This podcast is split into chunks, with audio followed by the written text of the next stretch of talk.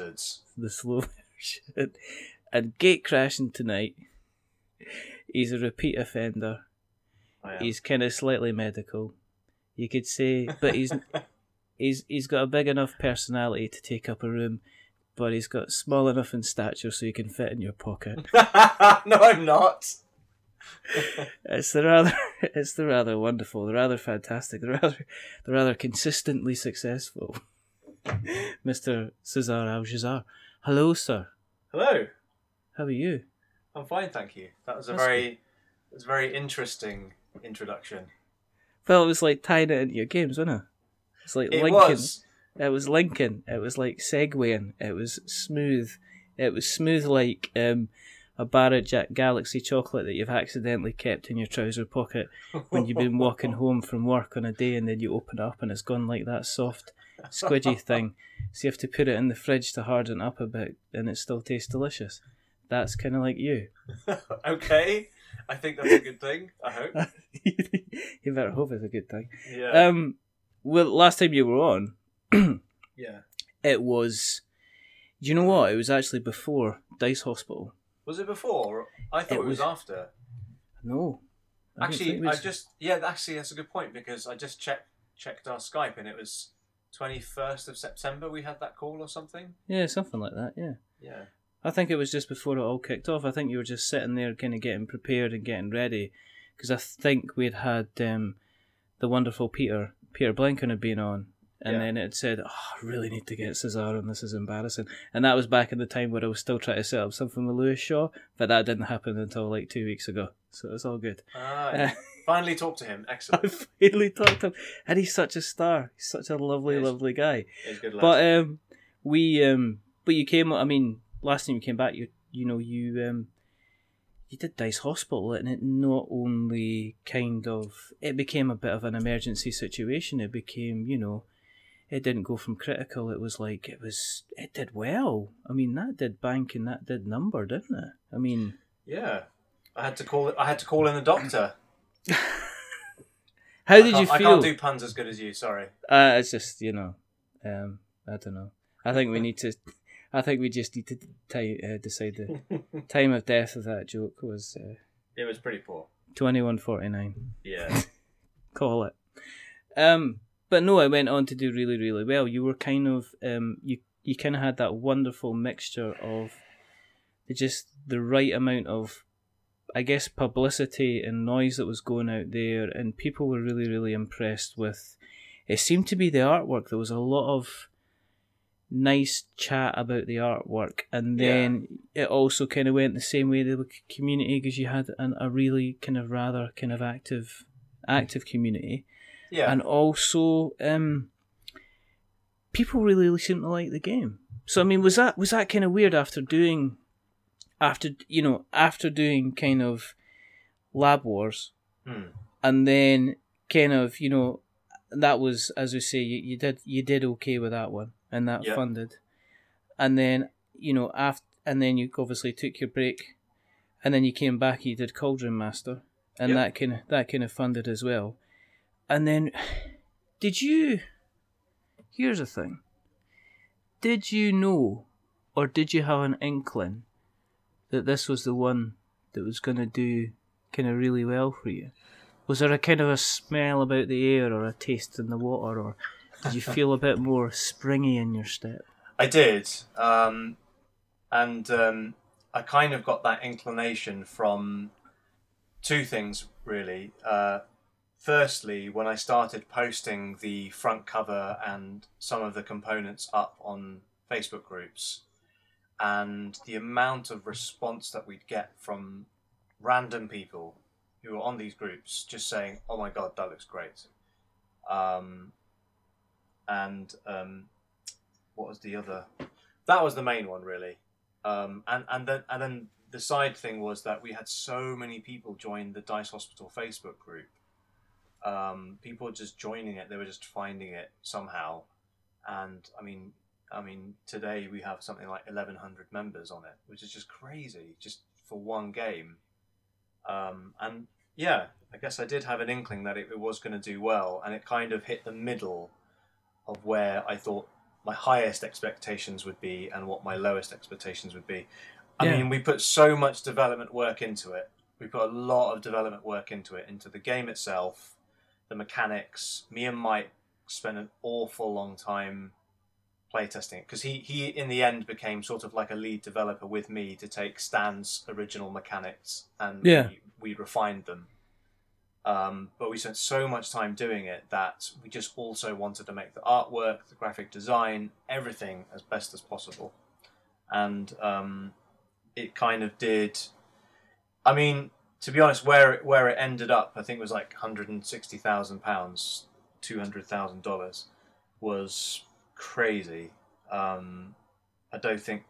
I think in my most optimistic predictions, that would have been amazing, and it came true. And I think it's just testament to the fact that if you try to think about what people want in a game um, and listen to people as best as possible, because we did a lot of blind playtesting. We must have had about 100 blind playtesting sessions recorded um, on top of our local ones. So, Did that help? Did you think that helped then? Do you think that?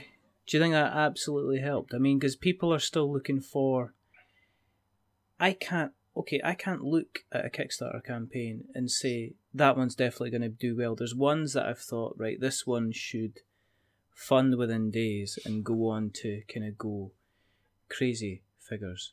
yeah. And then there's other ones. Okay, I mean, I'll give you, you know, um, Wreck and Ruin.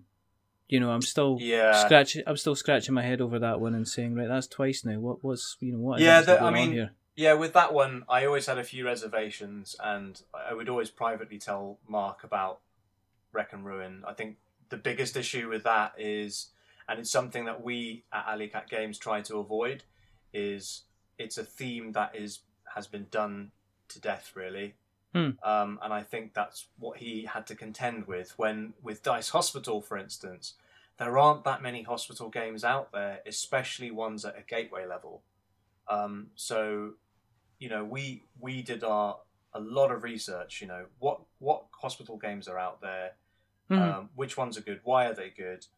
Why are some of the hospital games not good? And yeah. where could Dice Hospital fit in? And Dice Hospital fits in nicely where that that it doesn't really have any competitors. Um, Do you think that? Do you think that was, you know, do you think that was the main thing, or do you think it was something to do with the cute little ambulance that you had? Well, like I said, we did our market research. I think that's so important. So whenever we we had a blind playtesting session, you know, at the end we would ask them questions like, "What do you want to see in the base game?" Like, Mhm. and we gave a whole load of options. Please tick them. And then, what Mhm. do you want to see in a deluxe option? And actually, it was Mike that came up with the idea of having the ambulances. And at first, I was like, "Oh, you know, what would you use ambulance for?" And he was like, "No, you got to put the dice in the ambulances." And I was like, "Oh, right." So then, whenever we gave this option to backers and we said, Would you back this in a deluxe option? We had like 80% of people saying, I want an ambulance. So we had to make that a reality. I think it goes without saying, really. I mean, even if you float the idea of like some kind of little vehicle, because people are going to be driving that about the board. Let's face it. it's going to be cool. And um, I think I might put something up on BGG saying, you know, every six months, whoever sends us in the best. Um, best ambulance uh, you know painting or, or i mean i don't do any of that stuff but you know if, if we see some nicely colored ambulances i'll send you a free copy of dice hospital I just, I just want people um, doing videos where they make noises of ambulances without any, you know. we should have we should have turned that into the first player rule Who, whoever can can mimic the best siren should Have become you- should, have be a you first saw- player Have you submitted the rule book? I bet you have already. Yeah, yeah. I mean, we've, I mean, we've literally uh, just sent off all the files. I mean, we've been going back and forward. We sent off the files earlier this month, Yeah. and then and then the manufacturers, I mean, they've been great, by the way. Um, Longpack, they've been fantastic with us because they really want to make sure that they also make a great game for us. So, um, I mean, literally yesterday, I had like my sixth ship from shipment from them Yeah. sim- simply for quality assurance purposes. So um, I'm pretty confident that the final product, as long as the final final manufacturing goes to plan, will be good. What has it been like, kind of getting feedback? Because you know you're not um, you're not a delicate little flower. I'm not I mean, delicate. if people if I'll people ask if people ask you for if people have asked you for feedback in the past, you have been like a Doug Weber's ball. that. I don't know what that is. It's okay. I'll, I'll say it. I'll I'll say it in educated speak. Sir, one has been like a canine I With not. I wouldn't with describe burst- myself like that. with a, with a burst sphere. But You're to be honest, to be honest, like even these, like, um, like literally just yesterday, I was giving um, Paul Harris, a good friend of mine who runs HandyCon. Um, he's trying to. He's trying to. He's designed this game called Reflorestation. Uh, he has uh, other games called Scrumpy coming up, and face to face, I would tell him straight, you need to change this. And Yeah. it's the same on the internet. Whether it's on the internet or face to face, I will just tell people like it's not because I'm being mean or anything. It's because I want the UK industry to grow. I really do because it doesn't make any sense that there are just a few good publishers out there. I'm not putting myself in that bracket. I would, you know, like Modiphius, Games Workshop. These are internationally recognized brands. You know, me and other people, we're not even anywhere near that. But I want us smaller guys to get to those levels and to get to those levels you have to have a certain sense of quality control about your own stuff um, and I Do is it you have like to be willing to bush. Well, do you have to be willing to like sit down and have a word with yourself and say, actually, you're just kidding yourself. This bit could be better, yeah and you need to kind of stop, put your hands up, and just say, right, okay, let's step it back and see how we can we can kind of kind of improve this. Because one of the things we noticed about Dice Hospital is just I remember you going through the entire process through the UK Kickstarter group saying, "What do you think of these dice? What do you think of the? What do you think?" You even were going on about the cover art, and you know, got feedback on the cover art, and said, you know, people were saying, "Well, I don't know about the ambulance in the background. If it blends in too much, okay, I'll I'll change this so it kind of stands out later." And all the way through, I mean, the components, the components in the end game look, you know, they end up look kind of looking looking kind of fantastic.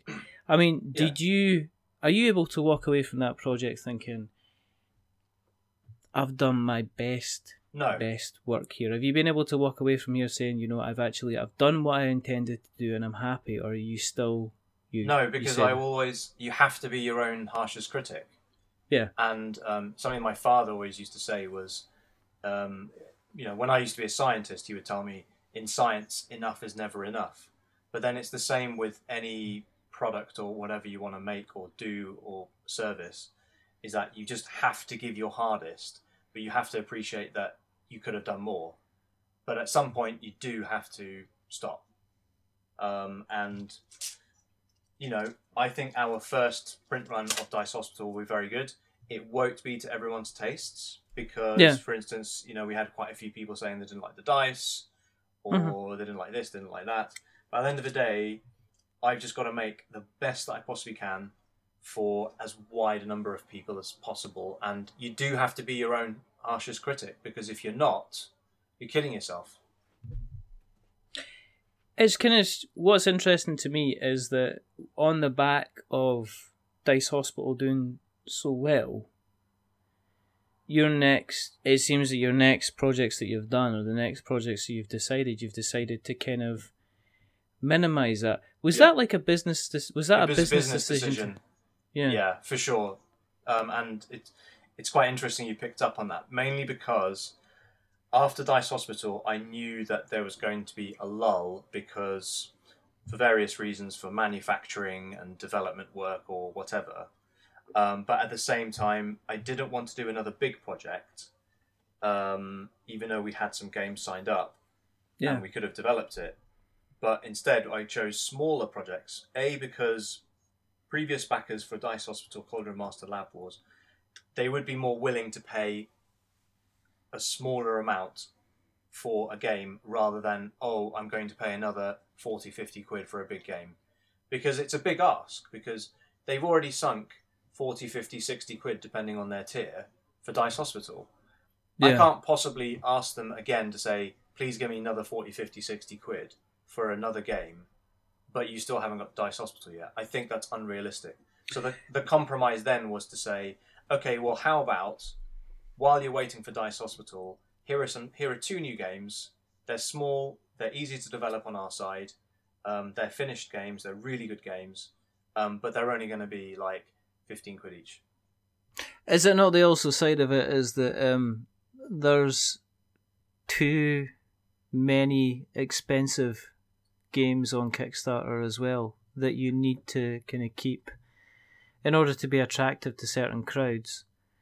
Um, you need to kind of keep an eye on your costs. I know there was um, I was listening to Unlucky Frog gaming today, and uh, um, Ben was talking about kind of price creep within the board game industry, and that like you know even three four years ago, even myself, I mean looking at kind of like Kickstarter projects that were even at their biggest rate, they were going for like 80 90 dollars, and now it seems like the really big projects seem to be rocking in it. I've seen 150, I've seen 180. I've Yeah, seen It's, 200 and at the end of the side- day, it's it's supply and demand, isn't it?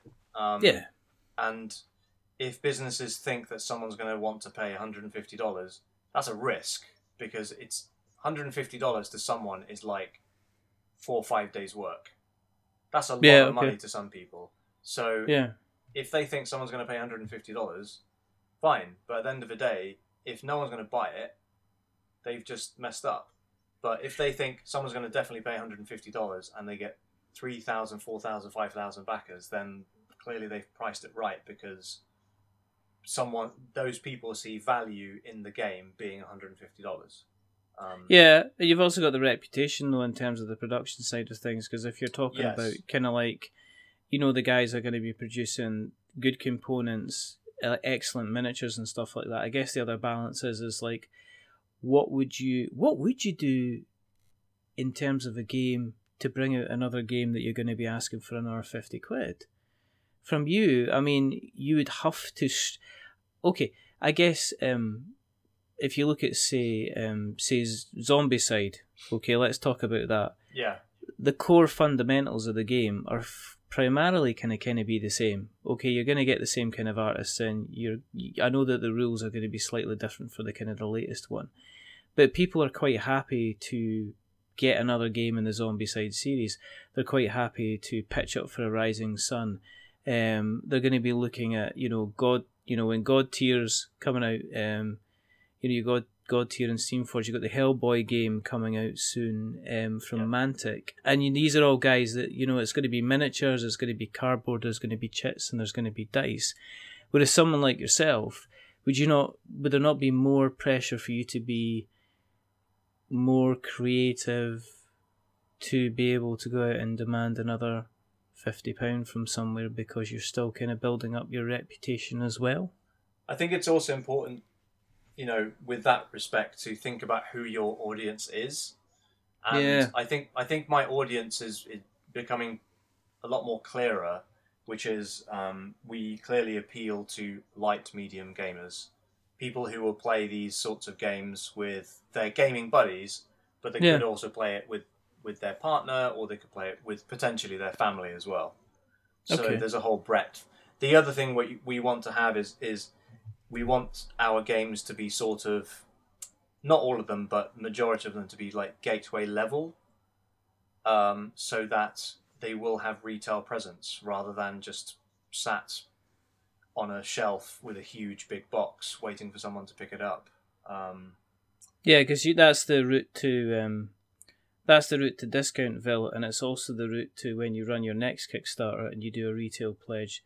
The guys that jumped in that time and are still remember, you know, and bought kind of, you know, a consignment at twenty five or fifty off you, who now have got that half of that fifty still in the shop and are having to cut it down and discount it in order to kind of get rid of it yeah, they're maybe going to say, well, I'm not wanting to, you know, I'm not going to bother kind of this time.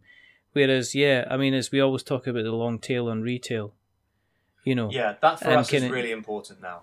Um, Yeah. As as a, as our business continues to grow, and for instance, that's really prevalent with Dice Hospital, but also actually more so for our upcoming game Coral Islands, where I think it will do reasonably well on Kickstarter. um, but I actually think it will do a lot better in retail because of the type of game that it is, which is like a light family gateway game. Um, you know, one that gamers will enjoy because it's got Sabrina Miramon's art again. It's like got beautiful fish art, it's got coral, Mhm. but you have to think about how like who who is your audience and and our, and our audience is light to medium um, and I think you have to just play to those strengths um, so my good friend Gonzalo from Thundergryph Games his thing recently has been like very very beautiful abstract games yeah. um, and he has, has seemed to have found his own audience, and that's fantastic. Because clearly, he's found a demand for beautiful abstract games, and he continues to do that. So I think he's bringing out another game called Tao Long. Uh, not Ta- not Tao Long. It I can't remember the name of it, um, but essentially it's like a beautiful like garden making game. Um, it, it just looks beautiful, um, just his typical style. But Let's let's find out. What's it? Let's find out. Let's find out right now, and then what I Please. could do. And then then what we could, and then I can try and pretend I'm going to edit this. What's the name of the comp? What's the game of the company again? Thundergryph, Cesar. Thundergryph Thunder- Games. Thundergryph. Let's you should you should together. have him on. He's a really nice guy, and actually, he really helps us out, um, us guys in the UK. Let's Well, tell see. you, you make you make the introduction, and I will find the time to have a chat. Let's just There have we a go. look. Tang Garden. That's it. Tang, I've seen this. Yeah, it looks absolutely brilliant. But That uh, looks I'm just looking at it now, and he did make Tao Long, um, Dead Man's Doubloons, Spirits of the Forest Overseers. So Oh he my knows his goodness, stuff. this, this looks absolutely fantastic. Do you know remind the trees remind me of? Photosynthesis. Photosynthesis. Because because it could help if I could say you're obviously going to be able to say photosynthesis because you're a scientist. yeah, but But then, but then, I mean, you go, um, but then you go, and then you um, you go down the pocket route, yeah, which was in, which was interesting because I thought, you know, as I say, for me, being in, being super business professional man, I looked at this and I thought, here's a guy that's not. You're not doing like a risk thing, but you see this on Kickstarter as well. You see it like on, um, say, like Frank, what Frank's doing at the moment. And obviously, he's taking the big chunk and he's running with um, the expansion to City of Kings, but also at the same time, he's doing Valorian Gardens as well. yeah. Um, hello, Frank. Hello, Frank. Hello, Frank. You lovely, lovely He's man. good, good lad. He is a good lad. We like him an awful lot. Um, but then you've, as I say, you've kind of gone, the, as you said, you've gone the sensible option and you went down the pocket kind of route as well. I mean, Was the- that what happened? Was that? I mean, how did you go from? I mean, were you looking around for a? You said you're looking around for a smaller game. Yeah. So how did you end up getting involved in Pocket Pocket uh, Sub well, and Pocket, Pocket Sub, Farmer? Pocket Farmer, yeah. Well, as um, think as time was approaching for Dice Hospital, um, I really wanted to make sure that we had things in place for 2018 by the end of 2017, um, and essentially, I spent a long time uh, during 2017 and the lead up to Dice Hospital and afterwards looking for games, um, and it just so happened that uh, Gonzalo told me about uh, the Pocket Sub game because the designers had pitched to him because they were the designers who designed Dead Man's Doubloons. All right. Okay. Yeah, and he said that he would have taken it on himself, but he had he had probably made, he he thought he had made too many abstract uh, games for that line. So he was just like, Cesar, do you want to take a closer look at it yourself? So I was like, yeah, okay. Uh, and then we Did signed- it excite you at the time? I mean, were you kind of like, um, oh yeah, this is going to fill in a treat. This is going to definitely fill a gap. Or were you kind of like, well, we'll kind of see. I'm not sure. Well, what Yeah. happened was that um, when I came back from Gen Con, um, I decided as a something, you know, like a business development sort of idea was that I need to get more people to help me out with what games are good and what games aren't good, basically. So to that end, um, I contacted my good friend Brett Gilbert, and I just said to him, "Do you want do you want to join up with my company?" Um, you know, as a sort of employee type thing, and become a lead developer with me. And essentially, your role will be to judge what games are good enough to take on. And Yeah. as soon as I came back for Gen Con, I think I, I think we had 15 games to to uh, which interested me enough. And Pocket Sub was one of the ones that he said, "Yeah, you should sign that up. It's brilliant." Um, and for Brett to say that, and he is actually way more critical than I am, especially when it comes to game mechanics, because he understands game mechanics I better than I Don't believe that for one second. You know that. No, when it comes to game mechanics, he knows Alright, his stuff. okay. Uh, Alright. When it comes to publishing Everything. stuff, That's you. that, I can be critical there. But he, with game mechanics, that's his territory, which is why I brought him on board, and he's brilliant. And I'm so glad that we work together as as a partnership. But essentially, Pocket Sub was one of those games where he was just like, it just needs a few tweaks, and he he gave a few tweaks, and it made it a lot better as well. And he was like, "That's it, it's done." Um, and it's a really good, neat pocket game. At the time, it was actually a space game. Um, you had like little space rocket ships, and they actually it was actually called Rocket Ship Go. But then we, Hmm. we made an editorial decision to um, turn it into a submarine game because, as I said right at the beginning of this episode, we try to avoid themes that are overdone. And obviously, as you know, there are millions of space games out there, and there was there was no way that game would have stood out as a space game. Um, so we decided to change it into a submarine game, and it still really worked very very well. Do you have to like a game that you're going to publish? Uh, do you have That's to a have really good question. because, or do you have to see the potential that other people might like the game from a commercial point of view? You know, I for instance, you know, yeah. as you know, as I say, you this is you're you're in this space, so you could be looking at say, you know, Pocket Sub and going, nah, don't see the appeal myself. Try to play it. You know, Cooley Cooley could be playing it with you. Yeah. She could love it and think it's fantastic. Um, and Brett obviously loves it as well. And you're like sitting there going, mm, this isn't lighting my fire, probably because it's underwater. But um, but I see the potential in it. I think that's a really good question, and that's it's really dependent on the publisher. I tried to. If I if I personally like the game, then yes, I'm I'm going to I like like it a lot. But I've done that in the past where I've personally liked a game and I thought this is going to be a hit. But then when I've play tested it with other people and they don't care about theme or whatever and they want to make sure that the game mechanics are good, they'll come back to me and say, actually, this is not a very good game. Hmm Um, so now I've I've taken more of a level-headed approach where both ways, if I don't personally like it, but then other people are telling me this is brilliant, sign it up, then I'll trust their opinion.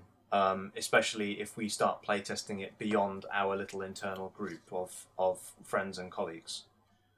With the lessons that you learned in Dice Hospital, was it really important for you to get kind of Pocket Sub out in front of as many people as possible then? Because it sounded to me like that was the thing that really clinched it for you. I mean, you obviously you really you did the marketing extremely well on Dice Hospital, and there was a lot of noise and things like that. But it sounded like the play testing, the affirmation of people saying, "No, this is actually a really really good game." Did that make you decide? Well, this time, yeah, we're going to go out to the kind of the play the play testing crowd again. Yeah, for sure. Um, and we, I mean, I take this approach with all our games now, which is just we play test it in house, and then when we feel like it's good enough and the rulebook is decent enough, we'll put it out publicly. Unfortunately, with Pocket Sub, um, it transpired that our first round of play testing, and this was really good to know, was that the rulebook was completely illegible to most people because our playtesting results kept coming back and they kept coming back with like really bizarre comments about rules that they thought existed but actually didn't. Um, and that was a really good lesson to me, which was that if you think the rules are good enough, you Yeah. just you need to make sure even before you do the blind playtesting, get someone to look at the rules of the book of, of the rule book, and then come back to you and tell you what they didn't understand. Because, and that was a really good lesson. So that with Pocket Farmer, for instance, Yeah. um, Brett wrote that rule book because he he he redesigned the game. Um, he is a rulebook editor anyway. He um, I didn't know this, but apparently he was a rulebook editor for Lego.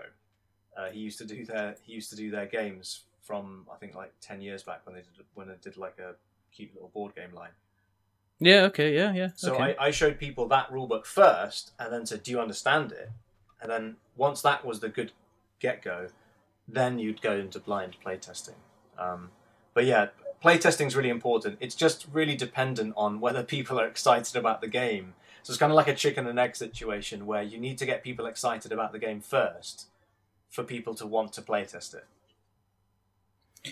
I mean, but the theme, I mean, as I say, the theme kind of does kind of play into that, though. I think you're right. I think if you'd maybe gone for a space one and it was little rocket ships kind of firing about the place, I think there maybe would have been a less of a kind of an interest. In terms of, okay, in terms of like accessibility, now I don't mean accessibility in terms of, say, um, color blindness and things like that. I mean, in terms of accessibility and the ability for somebody to be able to go from just having the rule book and everything in front of you.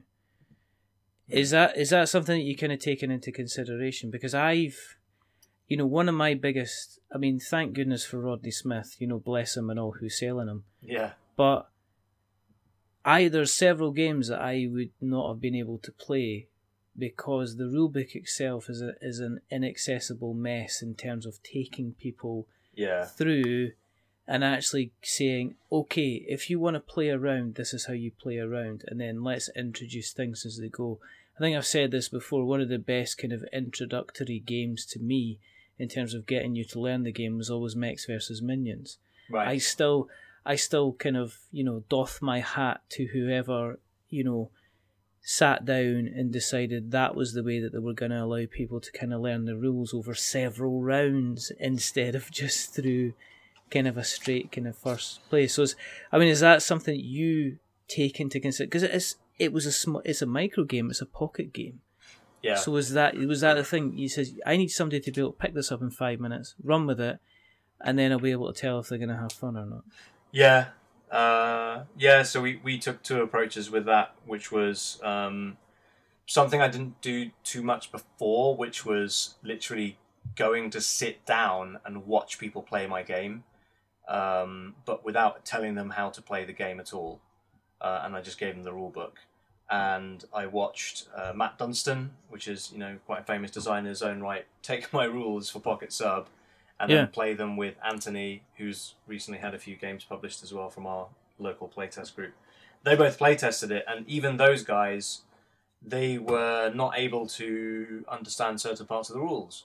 So I learned something new, which was local blind playtesting, where you just sit down and just watch people, is also valuable. Yeah. Um, but yeah, accessibility of the rulebook is also very important, and that's why I hire Paul Grogan to do my rulebooks. Um, oh, Paul, Yeah,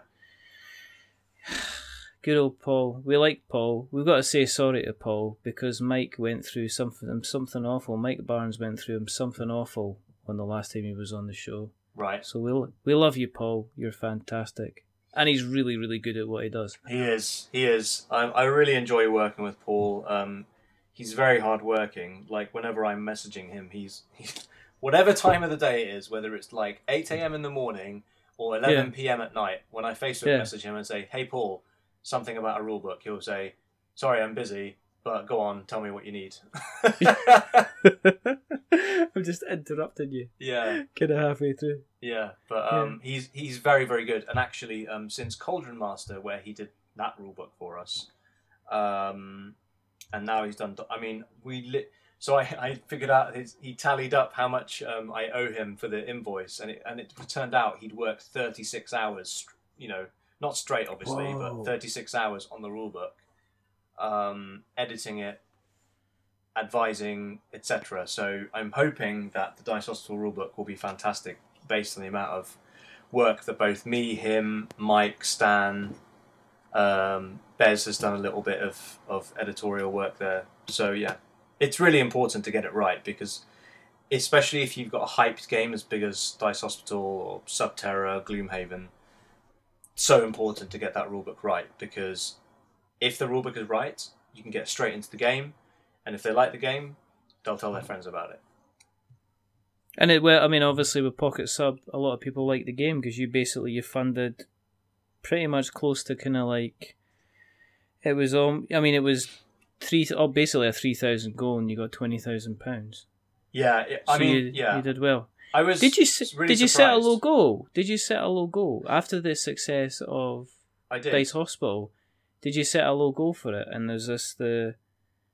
So you didn't because I've, as I, I think um, it seems to be a trend for people to say, well, let's just set it for a little bit of a lower goal and then hit the funded button, and then that helps us with the.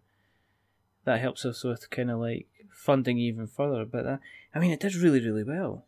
It did. I I, wasn't expecting it to, to do that well, if I'm being perfectly honest. Mainly because I wasn't sure how many of my previous backers would wanted to dip into their pockets. But I wanted to say thank you to them, and I said, look, if you do back Pocket Sub and Pocket Farmer, I will give you um, free promos attached to those games. Yeah. Um, and in the future, people will have to buy them. So you effectively you're getting it for free. Um, and a lot of people like that. They were like, "I want that promo, and the price is a low low price point for the game. Great, Yeah. I'll go for it." Um, and that's probably what tipped it over. I think about thirty to maybe forty percent of backers wanted the free promo card because they were Dice Hospital backers. And then, of course, the next thing is you went and rocked up with Pocket Farmer. Yeah, and I was I was pretty clear about about it even from the Dice Hospital campaign. I was like, look, guys, I'm going to be doing two small campaigns. Um, Mhm. While you know we've sent off the manufacturing files to the the manufacturer, so you know rather than twiddling our thumbs, we've got these two great games. Let's put them on Kickstarter, and people responded really positively. Obviously, there's going to be a lot of backers which are going to be like, I've backed you once, and I don't want to back you again and that is totally understandable. Um, so It Yeah. wasn't really reflected though, because I mean, you still did twenty k on like a four grand target, so you still got you know five times what the kind of the needed Yeah. target was for the project. So it still sounded like this, you know a lot of people well, if you do still rocked if you up. do the numbers, I think about three hundred or four hundred people, something like that, wanted uh, the promo card for each pocket sub and pocket farmer, maybe a little bit less. But if you Yeah. compare that as a percentage of how many people actually back Dice Hospital, that's not very high. So um, you know that's what is it, twenty percent of Dice Hospital backers or something? Maybe even less, like maybe ten percent. So Mhm, mhm.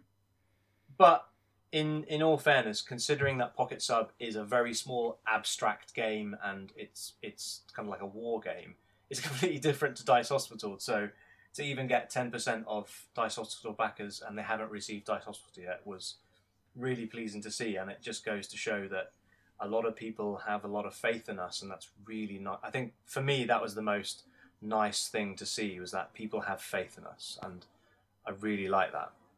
Yeah, I mean, it's building the brand and kind of like building the, you know, kind of building the trust so that when somebody sees a game. But I guess you've also got the, the, the kind of the risk level as well because, I mean, Pocket Farmer was only was only fourteen pounds. Yep. I mean, it's that's a really Well, really Pocket Sub was only eleven. Yeah, um, and really really nice prices. I mean, it's a kind of a th- again, it's one of these things where you see nowadays you see a lot of um, Kickstarter entry levels on the bigger projects to say, well, if you give us a tenner, you'll get a lot of digital stuff. So for you to be saying, well, if you give us fourteen pounds, you get the entire game. That's a very very attractive Yeah. thing, and I think also people like the micro games and not the micro but the smaller games the ones they know that they're definitely going to play the ones that they know they're definitely going to get to the table as well i think that's a big i think Yeah. that's a big consideration i think uh, I think um, if you look at Jelly Bean games, um, Peter is it Peter Hayward? Um, Mhm.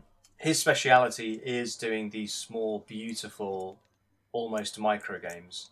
Um, but I have noticed that as his campaigns have been going on, less people have been backing his campaigns, not because of the quality of his games. His games are good, but I'm, I'm thinking that Kickstarter backers are getting a little bit tired of these smaller games because obviously, you know, all of us have maybe, you know, at least five, six, seven of these smaller games. So I was always worried that maybe the pocket range from us wouldn't do that well. Um, but clearly, for some reason, they did. I can't put my finger on it, but I think it's just a combination of trust. They know that Dice Hospital is going to be good. Um, Brett Gilbert is now our lead developer, so he's obviously a very good designer. And um, you know, we're giving away at a low price the the game. So Does that mean distribution distribution into retail is going to be easier because if you do need to print another, you know, couple hundred copies, you're not looking at molds for characters and stuff. You know, Yeah. molds for models and stuff like that. Um, I mean, you're looking obviously at custom meeples for Pocket Sub, but does that make does that make are you already kind of thinking about the lineup for the retail distribution as you said kind of earlier on?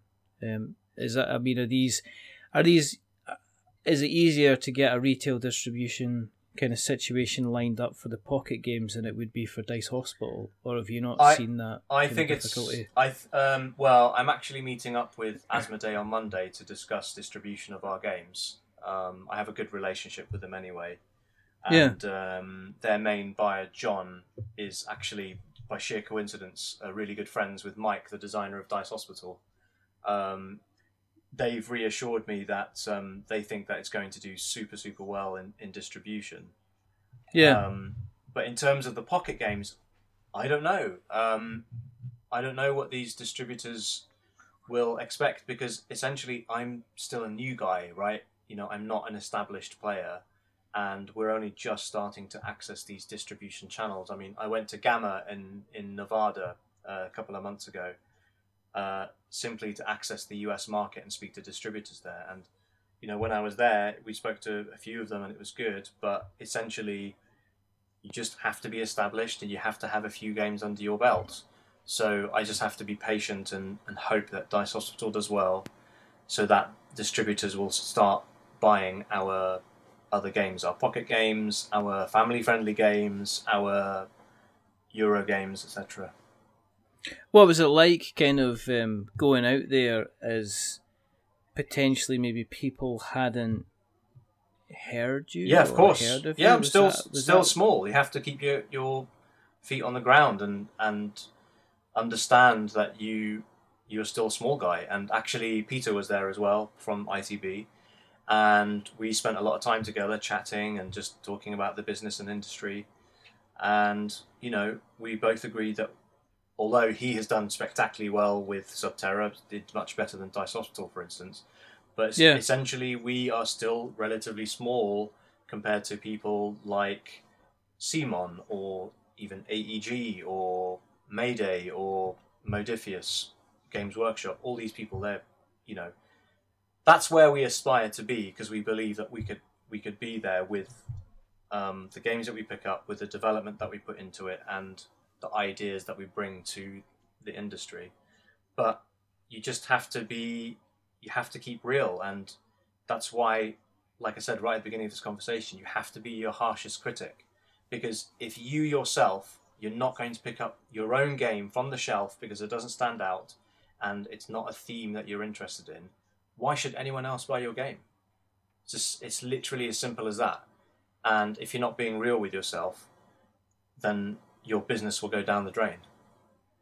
or it'll sink into the sea. Or it's sink into the sea, or we'll get mined or something, or maybe the maybe will near, maybe it. near an island, maybe near maybe near some kind of coral reefy type island thing. Exactly. Season, please, I'm laying these out for you like beautiful cucumber sandwiches, and you should be snapping them up. I hate cucumber sandwiches.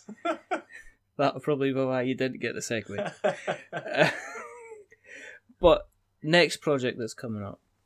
Uh, yeah, it's um, well. Hopefully, by the next project, everyone should have received at least Dice Hospital, and Yeah. if we're super duper lucky, Pocket Farm or Pocket Sub, possibly. Cool. Uh, but the next the next game is called Coral Islands. Um, it's it's actually quite interesting. It's a two games in one box. So they're, the they're, the two games in them are both dice stacking games. And what happened was um, I was pitched this dice stacking game at uh, Gen Con last year by some friends of the designer, and the designer had actually passed away. Um, so his friends. oh my goodness. Yeah, so his friends, uh, they're Black Straw Games. Uh, they're the guys that were behind Spy Club. Uh, so Sarah Graybill and John Schulters um, and Johnny as well. I forget his surname, Caitlin, I think. Yeah. They they showed me Rohan's game, and at first it was basically a science themed cube stacker, and I was like, "Ooh, a science game!" Because obviously, you know, you love- like your we science. like science games, right? Um, Yeah. And and they were like, "Take it, take it away. See, tell us what you think." And I showed Brett, and I'm not even kidding. After we finished the game, Brett was like, "Sign that up. It's finished." I've never heard Brett say that. Like, all he said was, "The only thing you need to do to it is you need to add more dice to make it." That's literally what he said because you need to. He said it was something to do with the balancing. I can't remember Yeah, exactly. yeah. So I was like, wow. And he, and he was like, this is a game that I would play with my friends and blah, blah, blah. So I was like, great, that's it. Then my problem was that um, we sat on that for a while um, while we were developing Dice Hospital and preparing Pocket Sub. Because obviously this was going to be a mid 2019, 2018 game. Yeah. Um, another designer like pitched me his game via Instagram. Um, he just showed me like a picture of these beautiful translucent dice stacked on top of one another, and he called it Coral. So I was like, "Ooh, can I try that?" So he sent me the rules of it, and it was really, really good. Um, it did need a bit of development. Uh, there were a few uh, balancing issues and stuff, but we were like, "Let's sign this up." And then we had this we had this conundrum. It was like, "Hang on a sec, we can't have two dice stacking games. This is ridiculous." Um, so I just I, I contacted both uh, Rohan's family, which which are the guardians of, of his game, and um, Richard, who who made Coral, and I said, look, this is the situation. I like both of your games, but how would you feel if I put them all into one box, and we just use the same components? Because the problem was that Richard's game and Rohan's game. To sell them at a price that I felt was feasible, considering that both needed a lot of dice, there was no way to make um, a decent enough margin. But I thought if we have two games in one, then it makes it a much more interesting proposition. Um, yeah. So essentially, we've got Coral, which is a dice stacking game on a shared public board, and you're trying to make these polyomino shapes in three dimensions with your dice that represent Coral. Um, and then we have islands, so we decided to change the theme from Rohan's science game to an island theme game, where essentially you are using um, it's kind it's kind of an interesting kind of drafting mechanic where you draw three cards that are played above uh, like special specialist cards, and the specialist cards have sort of rule rule breaking rules to them, and then when you take when you take those cards, it's it's a stack of cards, but then that sort of tells you how many positions you can move the dice from one stack to another stack. So it's it's a much more strategic um, dice stacking game. But the beauty about it is you can you can pretty much allocate most of the dice to both games, um, and I really like both of them. And I think with Sabrina's art for the whole game, I think it's going to be a winner. Um, it's definitely on the lighter side of a gateway game, but it's it's really just really elegant both games. Is it? I mean, um, is that is that kind of a bit of a gamble? Is it a bit of a risk to put kind of like both games together, Yeah, or would or would it have been more of a gamble to actually separate them out and then potentially not not have any margin? Have you could have two really nice little successful games, but you're not making any money off of it. You might as well just give them away. Yeah, I, I felt like um, the best way to do it was to combine them. I, I think that was actually less risky than separating the two. I mean, if you wanted to separate the two and then sell them, it literally would have made no money because no one's. People probably would have paid 15 quid, maybe 20 quid for Mhm. one of the games. But then, because you've got two, you can just add on that extra fiver, and then that makes it um, not profitable, but able for me to actually manufacture it at a price that I can manufacture it. Um, Yeah. So, in that way, in, in my head anyway, it was less risky. And actually, maybe an interesting proposition to consumers because when I discussed it with uh, some of my market research people, they were like, that sounds like a really interesting proposition. It's something that would make me want to take a look at it.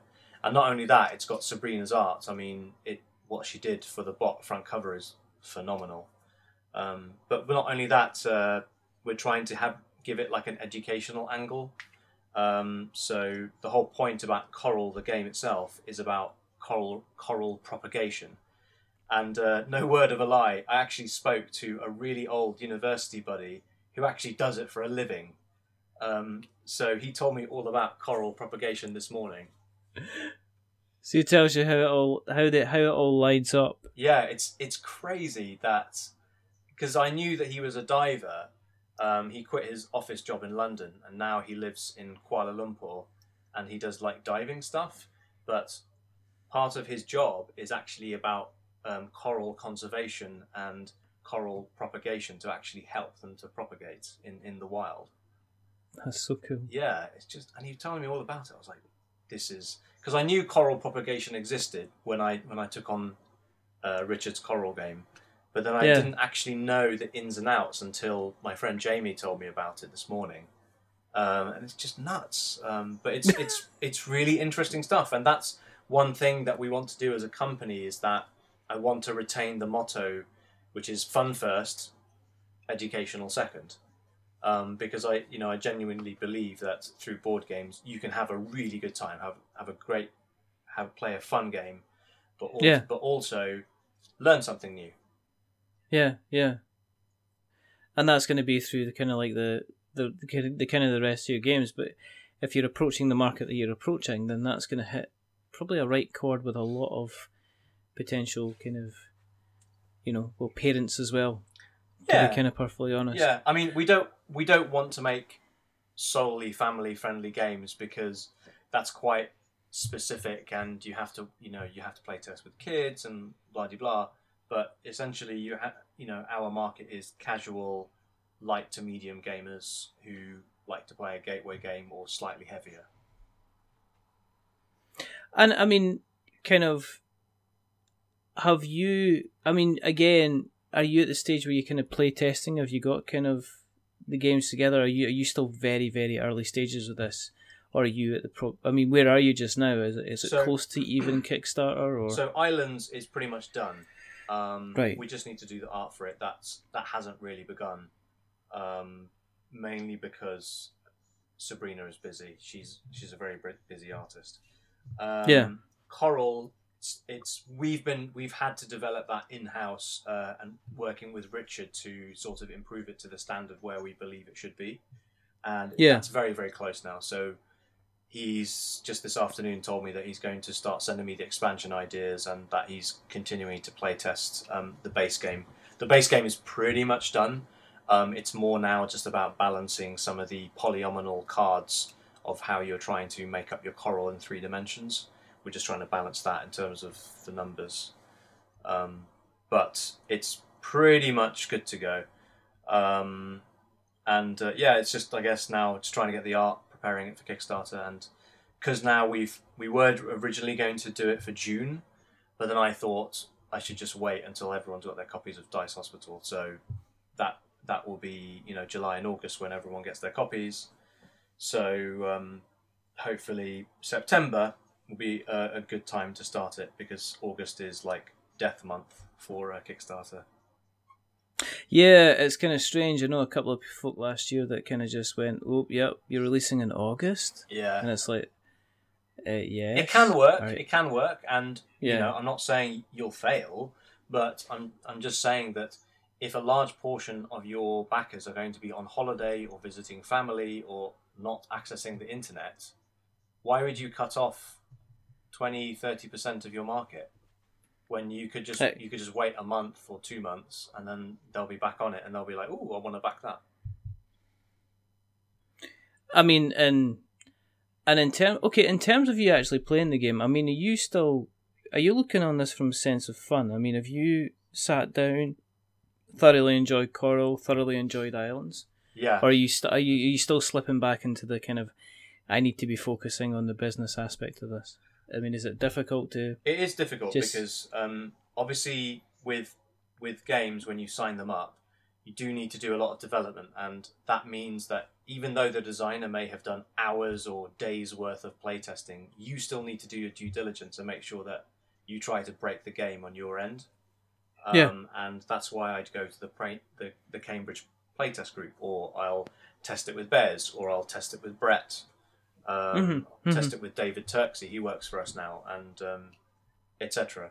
So it's you know if you're going to be playtesting a game often enough, you'll start thinking, ah, this is annoying. But you know that's with any game.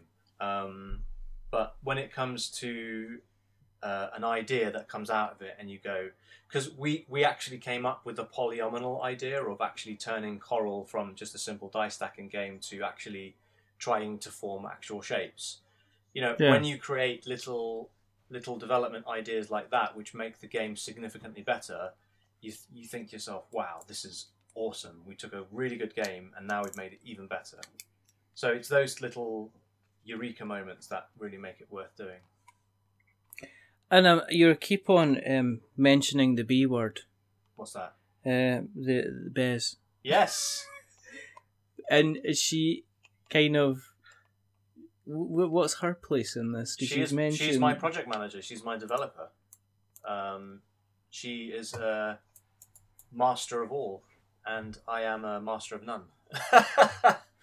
so um, Bez comes to work in my office every Wednesday, and Yeah. we will sit down and we'll discuss what ACG's been doing, and then I'll say to Bez, "This what's this is what needs to be done."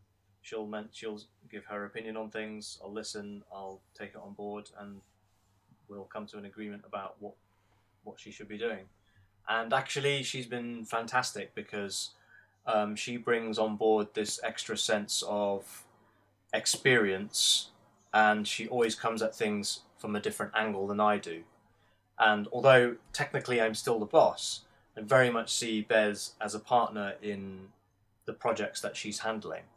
Um, so she has been handling developing Pocket Sub, the rulebook, um, developing and r- nurturing the relationship with the manufacturer for it, like how, how big should the box be? What about the tokens? What about the expansions? How do they fit in all this? So, um, and I think she's she's very much enjoyed that, and it's been really great having her on board. It's a sense of fun.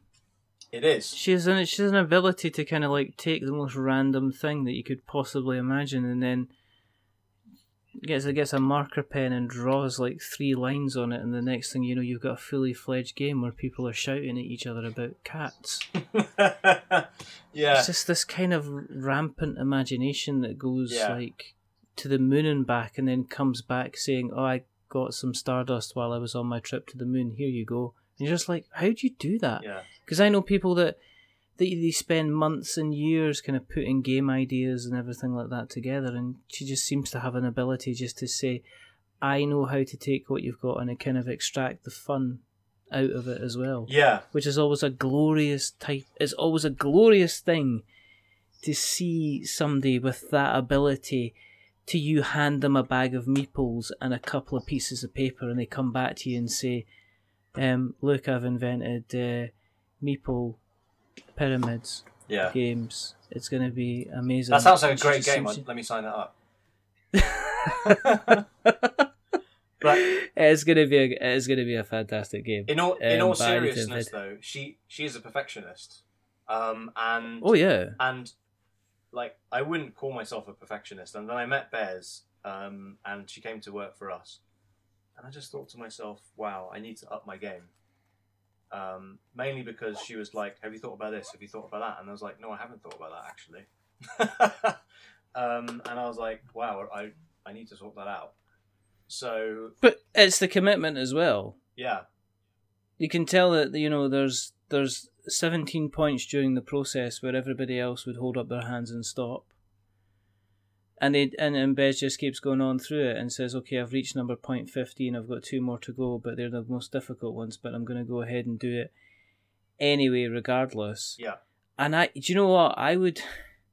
I'm not being funny, but if somebody was out there with a with a with a, a, a really big budget, I would love to see what um what Bez would do on a huge budget where you just put them in a room and said, okay, here's X amount of thousands of pounds. What are you going to do with it? And just to see what she would create. I think um, I re- that's why she wanted to join up. I, I think because she knows that our budget is bigger than hers. Um, obviously, Yeah. she, she she literally operates on a shoestring budget.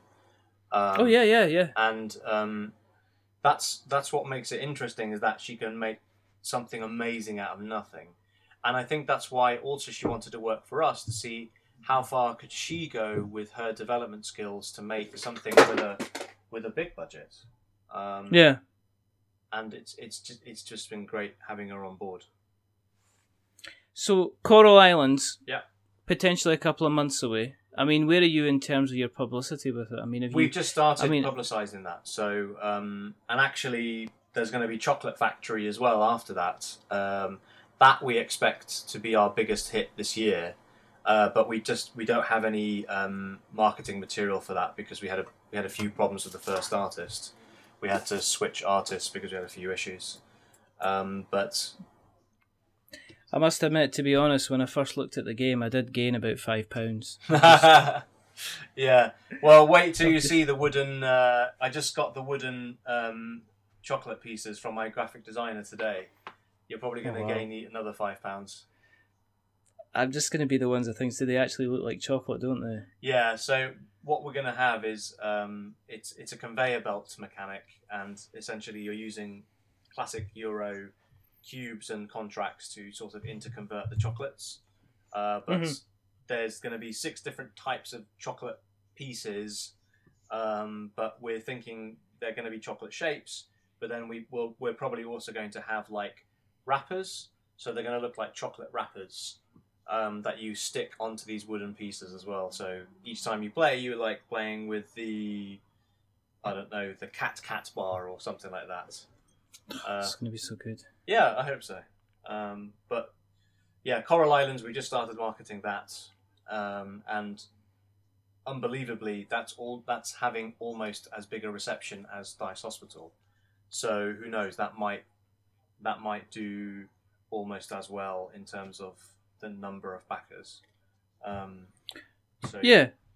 I mean, I think if, you know, once you build yourself a name and a reputation, I mean, if you look at, say, um, Kolossal Games, for instance, yeah, they've had Western Legends, Kami-sama, Imperium have all been out within the space of six months. yeah, And none of them are actually out there and being, um, they're not fulfilled yet.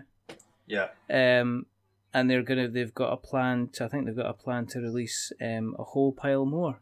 So, and you know, and they're building up their brand and their communication seems to be excellent and they're building up that trust as well so it seems to be you know there seems to be the same you know the same with yourselves which is really which is really really good and you know really really interesting to see yeah. um i wish you best of luck Thank you so much. with you know this with future endeavors and it's always nice to have you on to have a chat Yeah, it's been great. it's always it's always good fun. If people want to keep an eye on um, what you're up to, Yeah. where can they find you on the interweb nets? everywhere really. Um, we're on Facebook, we're on Instagram, Twitter. We have a webpage, alleycatgames.com. Mhm. Yeah, So, and what we'll do is we'll make sure we'll put everything in the show notes, so Great. we've got notes to show. thank you. Um, and when the Kickstarter goes live on Coral, and I'm assuming you're going to Kickstarter as well. Yeah, I mean, It's like- actually, we didn't touch upon it, but um, there are a few games that are going that are going straight to Essen as well. So we're actually going to have, I think, right. two games at Essen that will not be kickstarted. Oh, that is interesting. Yeah. So you're, as I say, this is the the the, the are you moving away from the reliance on the kind of the Kickstarter model? Um, no, it's uh, it's just because it's a funny co-publishing deal that I'm doing uh, with these Oh, with these okay. two with these two games. But um, until I've actually got the contract signed and every everyone on the, on is on board, I can't Mm-hmm. release that information yet. But it's it's quite an exciting project that quite a few people sort of know about it, but they don't know uh, when it's coming out. So I'm I'm sort of involved with it. But until it comes out, I have to keep my lips quiet. so thank you for promising that and then delivering absolutely nothing. That's, Yeah, meet come to our stand at Essen, and then you'll see what we're selling. Don't. Yes, dude. Because he's not telling me any of his secrets, and it's not fair. Um, if you want to keep an eye on what we're up to, uh, go to internet webs, go to Google's, type in "We're Not Wizards." You will find us on all places. I mean, just it's like if you go outside and chuck a brick, you'll probably hit something that we're involved in. To be perfectly honest, you will find us on, you know, Twitter and Facebook, and we're also on Instagram, which we're still trying to figure out how to really post the really nice pictures. You can find us on YouTube because Podbean, our podcast hosts, automatically put all our episodes out there as well. Um, we're on all the little podcast catchers. Well, we're on Spotify Wow, really? still. Yeah. Didn't know that. What do you mean, really? Why are you I saying didn't know you were on surprised? Spotify. You, I know you're on Podbean because that's how I how I listen to your shows. Yeah, thank you very much. Um, but yeah, we're on Spotify. I think everybody's going on Spotify. It's just one of these things. It's a trend or a fashion or something like that. But we're on uh, places like Acast and Stitcher and Spreaker and Podknife and anywhere else you might find your podcast. Player FM, I think we're on there as well. Just everywhere. We're also on uh, Apple Podcasts, and as we say, if you like what you've listened to tonight, then please consider dropping us a subscription. Um, we have more listeners in America than we do in the UK. So howdy, Howdy, y'all come back. y'all come back now. You hear? with our Uh, terrible American accents. and by that, I'm sure just- they can mock us with our British accents. Our ex-British, a good old British accent. Now remember, if you are liking us and you are on Apple Podcasts and you are going to give us a rating or review, remember to give us, don't give us 10 stars, because that makes us rather arrogant and big-headed. don't give us one star, because that does make Mama cry. But uh, give us something in the middle, like a five, because it's average, and we are decidedly average. Um, oh my goodness. But the person who's not been average is the rather wonderful, is the rather amazing, is the consistently successful Mr. Caezar Al-Jassar. Thank you. Thank you very, very much for coming back on. Thanks very much for Um, having me. And I wish you all the success with all these lovely little projects um, coming out and for the rest of 2018. Uh, there's only two more things to do. The first thing is to remember that we are many things, but we're not wizards. Are we wizards, Caezar? No, you're definitely not. Definitely not. And the second thing is to say goodbye. So it's goodbye. It's goodbye from him, Goodbye. and it's a goodbye from me. Remember, stay safe, roll sixes. And, uh, you know, you might have been underwater, you might have been in hospital, you might even been a bit pharmaceutical, you might have been involved in a cauldron, you might have been involved in a lab war. But if you want to get nice and gentle and relaxed and feel the sunshine in the next couple of months, you'll be able to get involved in the Coral Islands and then stuff your face hopefully with some chocolate. but but until the next time, goodbye.